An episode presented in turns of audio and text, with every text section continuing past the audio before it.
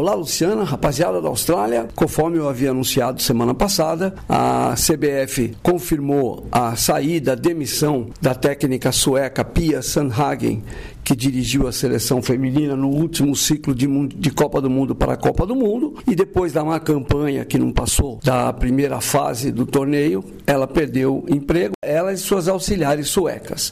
Para o lugar da Pia, nesta sexta-feira, a CBF anunciou o técnico Arthur Elias, que eu também havia avisado que era o mais cotado, né? Mais bem cotado. Ele é técnico do Corinthians e nessa sexta-feira ele foi anunciado pelo presidente da entidade, o Edinaldo Rodrigues, que também colocou a Rosana Augusto, uma ex-jogadora, como nova treinadora da seleção sub-20, e a Simone Jatobá, que foi mantida como técnica da seleção sub-17 brasileira. A ideia é que o Brasil mude sua maneira de jogar e tenha mais ambição e assim logo de cara. Por isso, o Arthur Elias, além de dar uma entrevista coletiva, já fez uma lista de 30 jogadoras e anunciou as novas convocadas que vão ficar num período de treinos entre dia 18 e dia 26 desse mês de setembro, lá na Granja Comary, em Teresópolis, na região serrana do Rio de Janeiro. Ele vai trabalhar com 30 jogadoras para começar a testar, a ver quem ele pode aproveitar. Começa um início de preparação muito rápida e curta para os Jogos Olímpicos de Paris 2024. O Arthur Elias vai ter contrato, tem um contrato assinado até a Copa do Mundo de 2027. Agora, a lista das convocadas dele tem algumas curiosidades. Primeiro, 14 jogadoras atuam no exterior, 16 no Brasil. Dessas 16, 9 jogam no Corinthians. 18 jogadoras que estiveram na Copa do Mundo estão na lista. Não entraram a goleira Bárbara, a meia atacante Andressa Alves, a atacante Gabi Nunes e as zagueiras Lauren e Mônica Hickman. O técnico Arthur Elias chamou de volta para a seleção a Cristiane, que aos 38 anos de idade tinha sido deixada de lado pela Pia Sundhage e é uma jogadora que vem atuando bem no Santos. Se vai dar certo na seleção, aí é uma questão agora de confiança. Ela, Cristiane, publicou nas suas páginas na mídia social que até chorou ao ouvir o seu nome sendo chamado, sendo convocado, e ficou toda feliz, enfim, isso foi bacana. Vamos lá, ele chamou as goleiras, o Arthur Elias convocou as goleiras: Letícia, do Corinthians, Luciana, da Ferroviária, Camila, do Santos, e a Kemele, do Corinthians. Cheio de novidades aí entre as goleiras. As defensoras, a Rafaele, do Orlando Pride, a Tainara, do Bayern de Munique, a Caitlin, do Real Madrid, Antônia, do Levante, da Espanha, a Tamires, do Corinthians, que já trabalhou com o Arthur em 2004, quando ele assumiu o Centro Olímpico. Vai vendo se faz tempo que a Tamires, a lateral esquerda da seleção, conhece o técnico. A Yasmin, do Corinthians, também foi convocada, a Bruninha, do Gotham Futebol Clube, e a Catiuxa, do Corinthians, também foi convocada. Para o meio de campo, ele chamou Ari Borges, do Racing Louisville, Estados Unidos, a Luana, do Corinthians, a Duda Sampaio, do Corinthians, Angelina, do Orlando, dos Estados Unidos, Ana Vitória, do PSG da França, Brena, do Santos. Pro ataque, a Caroline,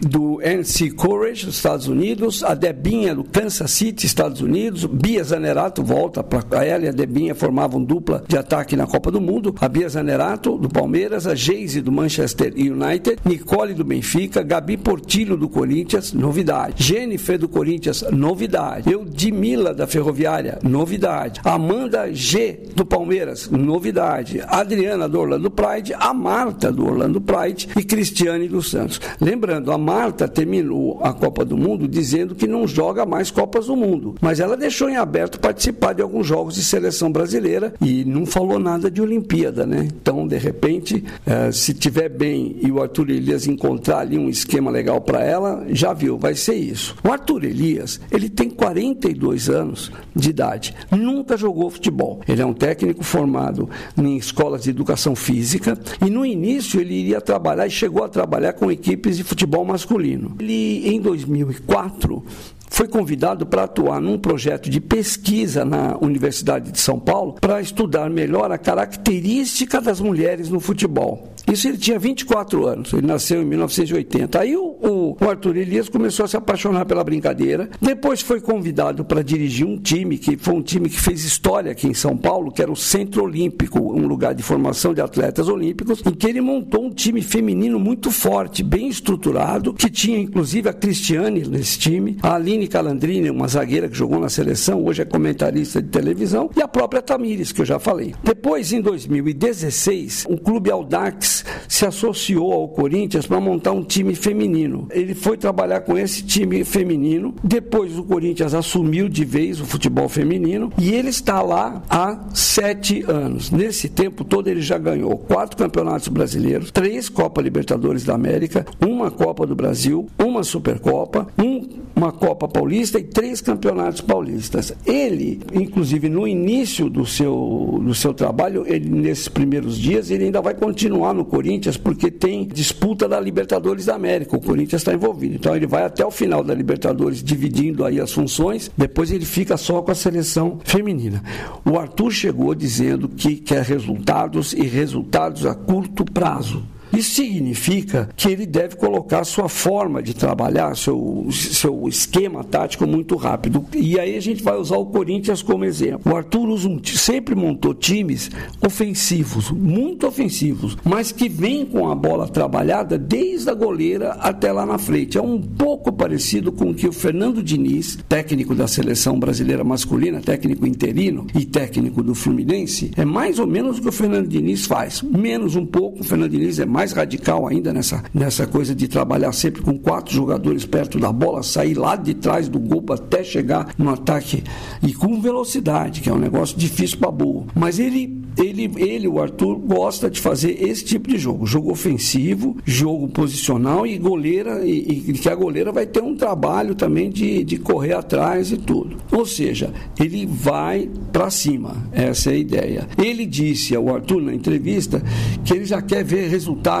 vitórias e de repente até conquistas a curto prazo. Ele disse que ele não vai dar em nenhum momento a desculpa de falta de estrutura para o futebol feminino. Aliás, o presidente da CBF garantiu que aumentou até a verba, o dinheiro que ele vai despender com o futebol feminino, promete fortalecer o Campeonato Brasileiro, está ajudando várias equipes da primeira divisão do futebol masculino a fortalecerem suas equipes femininas, aprovou recentemente um projeto do Vasco da Gama que quer montar um time feminino forte, mas usando a iniciativa privada, e aí ele deu força para esse projeto. Enfim, tem essa conversa toda para que o futebol feminino brasileiro na base comece a melhorar. Depois vai ver o que vai fazer. E ele disse também que está trazendo a Cristiane porque ele não vai levar em consideração a idade das atletas na hora de convocar. Vale o que elas estiverem jogando no clube e a qualidade do futebol delas. Fora isso, ele diz que não quer saber. E aí ele vai, então, trabalhar pesado em cima da seleção. O que a gente pode esperar é muito provavelmente uma utilização maior de jogadoras do Corinthians, porque elas já entendem exatamente o que vai ser a dinâmica da forma de jogar do técnico Arthur Elias. Fica mais fácil, né? Do jeito que tá. Mas aí, vamos ver, né? Lembrando que nessa segunda-feira, nesse domingo já, a Seleção Brasileira Masculina vai se reunir para a data FIFA. Fernando Diniz vai ter o seu primeiro desafio. Ele já perdeu 2 jogadores que ele convocou porque se lesionaram. O Vinícius Júnior do Real Madrid não vai pro lugar dele, ele chamou o Fabinho.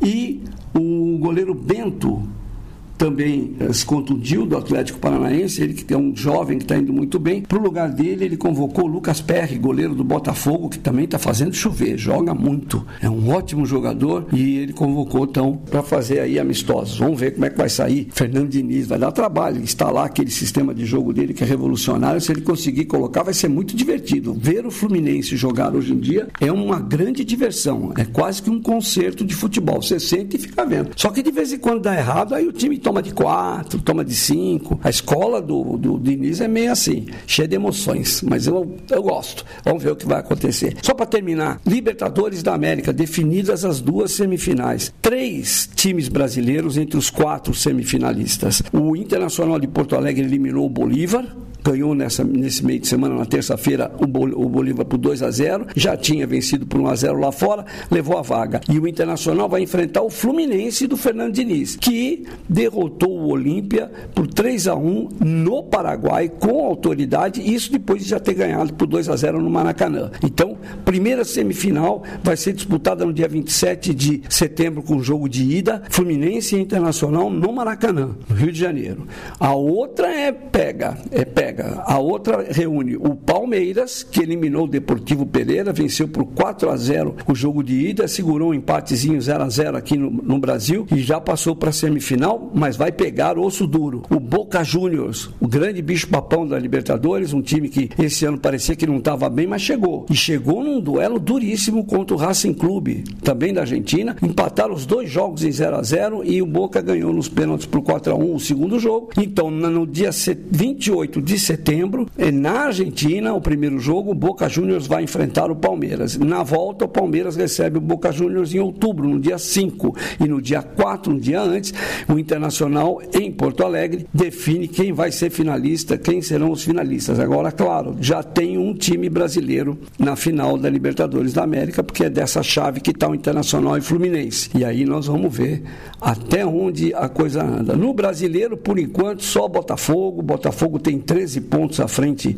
do Palmeiras, que é o segundo colocado. Tá difícil de tirar do Botafogo essa possibilidade de perder o Campeonato Brasileiro. Se perder, vai ser um desastre. Depois de tudo que fez até agora, realmente seria muito difícil. Pra você ter uma ideia, o Botafogo tem 51 pontos. Tem 11 pontos à frente do Palmeiras, porque tem 51 pontos e o Palmeiras tem 40. Quer dizer, é difícil, muito difícil. O terceiro colocado, que é o Grêmio, tem 15 pontos a menos que o Botafogo. Clássico no Rio esse fim de semana, Botafogo e Flamengo, todo mundo torcendo pro Flamengo para ver se o Botafogo não ganha sozinho, né? Tem essa coisa. E o Palmeiras e o Corinthians vão se enfrentar em São Paulo também no domingo. E acompanhar, depois a gente volta com mais histórias para você. De São Paulo, para a SBS, Luciano Borges.